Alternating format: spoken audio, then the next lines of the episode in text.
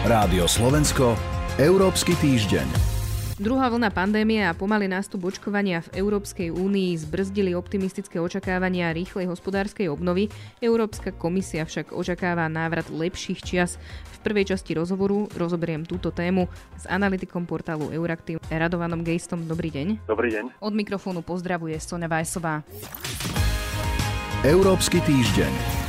Povedzme si teda na úvod, čo v prognóze vlastne Európska komisia hovorí a ako teda tá prognóza zásadná je. Dôležité asi je, že prvýkrát po dlhom čase Európska komisia vraví, že riziká, ktoré sú pred nami, sú vyvážené dobrými správami, čiže hospodársky rast, ktorý teraz očakáva na úrovni 4 a niečo percenta v Európskej únii, aj špecificky v eurozóne, je vyšší ako ten, ktorý očakávala naposledy. To je dobrá správa.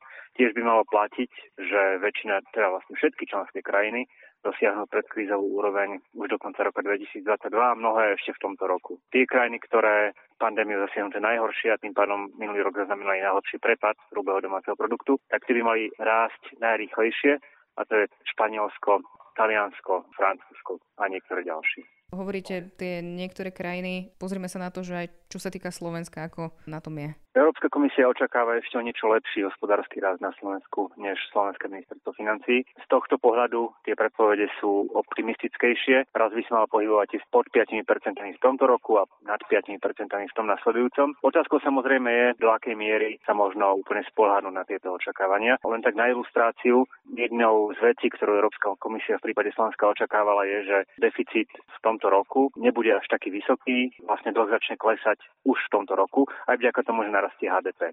Po tom, čo slovenská vláda schválila zvýšenie výdavkov, ak sa teda minie celá rezerva, ktorú si vytvorila, tak samozrejme ten deficit bude prakticky dvojpercentný a, a, a dlh skutočnosti narastie a nie, nepoklesne. Ale na druhej strane, pokiaľ ide o celkovo hospodársky rast, hospodársky rast na Slovensku aj zamestnanosť, tak Slovensko je malou ekonomikou, ktorá je otvorená. Pre priemysel je dôležité, ako sa bude vyvíjať vonkajší svet, ktorý je hlavným odobrateľom našej priemyselnej výroby. Pokiaľ v európskych krajinách, ktoré sú hlavnými obchodnými partnermi, nepríde nejaká výrazná ďalšia vlna pandémie, nejaká nová hospodárska kríza, tak ten priemysel a, a, a, a náš export by mal náš hospodársky rast ťahať.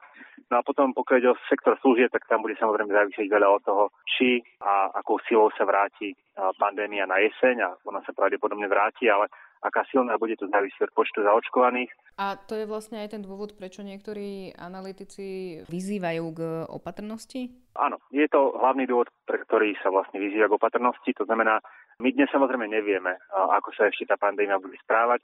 Je tu niekoľko faktorov. Očkovanie v Európskej únii je pomalšie, než by sme chceli, je pomalšie než v iných krajinách. To samozrejme brzdí ten hospodársky rast a nabáda k opatrnosti. Síce ešte stále je plán, že na konci leta dosiahneme kolektívnu imunitu, ale tu dosiahnu niektoré krajiny Európskej únie, možno Európska únia ako celok. Iné a pravdepodobne vrátane Slovenska budú mať tú mieru zaočkovanosti nízku.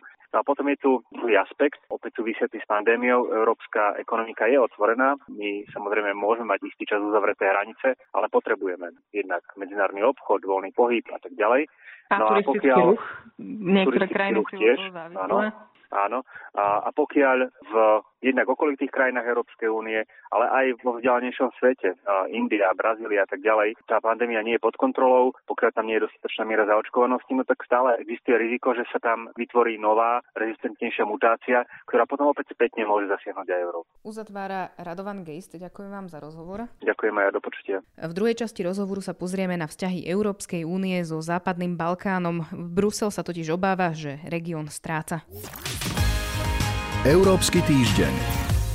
V druhej časti rozhovoru sa pozrieme na vzťahy Európskej únie so Západným Balkánom, tentoraz s analytičkou Euraktivu Luciou Jar. Vítajte v relácii. Pozdravujem, dobrý deň. Brusel sa obáva, že región stráca, teda konkrétne sú o tom presvedčení experti únie, ktorých názor mali tento týždeň pri rokovaniach v Bruseli na stole aj ministri členských krajín.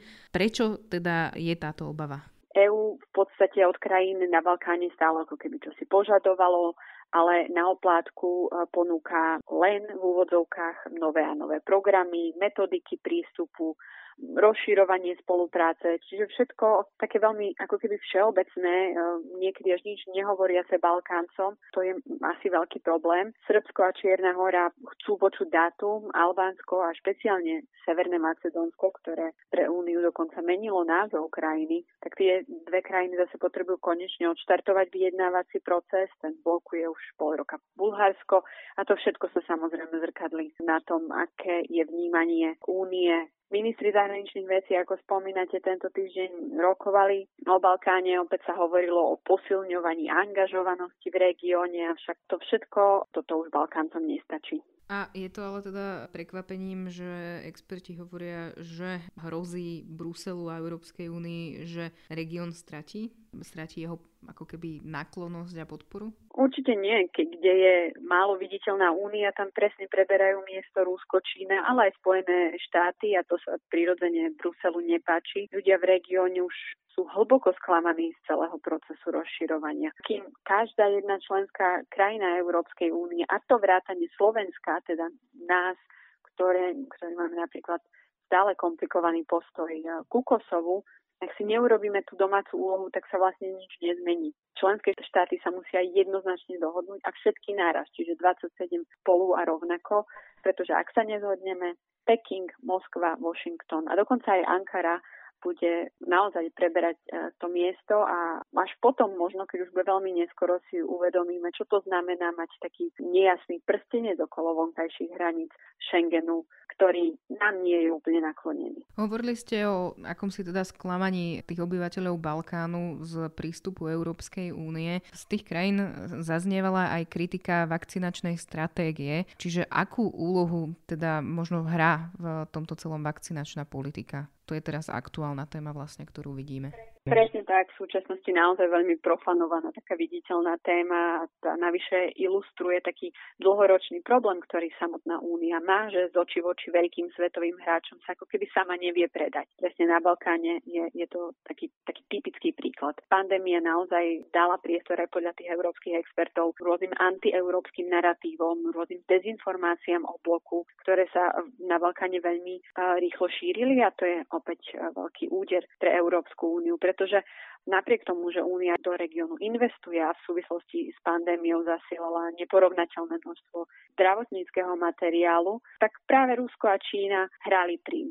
Na čo sa zabúda napríklad je, že ako to bolo pri zdravotníckom materiáli, tak je to veľmi podobne na teraz pri vakcináciách. Európska únia posiela priamo tento materiál, alebo teda vakcíny, konkrétne momentálne 650 tisíc vakcín ide z Európy e, na Balkán a je to ako keby dar vlastne Európskej únie. Pričom Rusko a Čína jednoducho predávajú svoje vakcíny, ale v miliónových množstvách a to sa samozrejme opäť rôzne prezentuje, preto aj keď, aj keď európske vakcíny môžu byť darované. Ako keby to nebolo viditeľné, nie je to dostatočné množstvo, nie je to v časovom horizonte, ktorý by Balkánci chceli a, a členské štáty naozaj musia už v tejto veľmi viditeľnej a citlivej otázke práve zdravia obyvateľstva byť o mnoho, mnoho asertívnejšie, pretože naozaj už veľmi skoro môže byť pre Európu neskoro na Balkáne.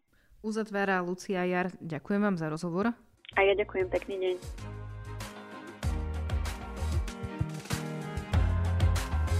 Počúvali ste Európsky týždeň. Za pozornosť ďakujú Euraktiv a Sonja Vajsová. Rádio Slovensko, Európsky týždeň.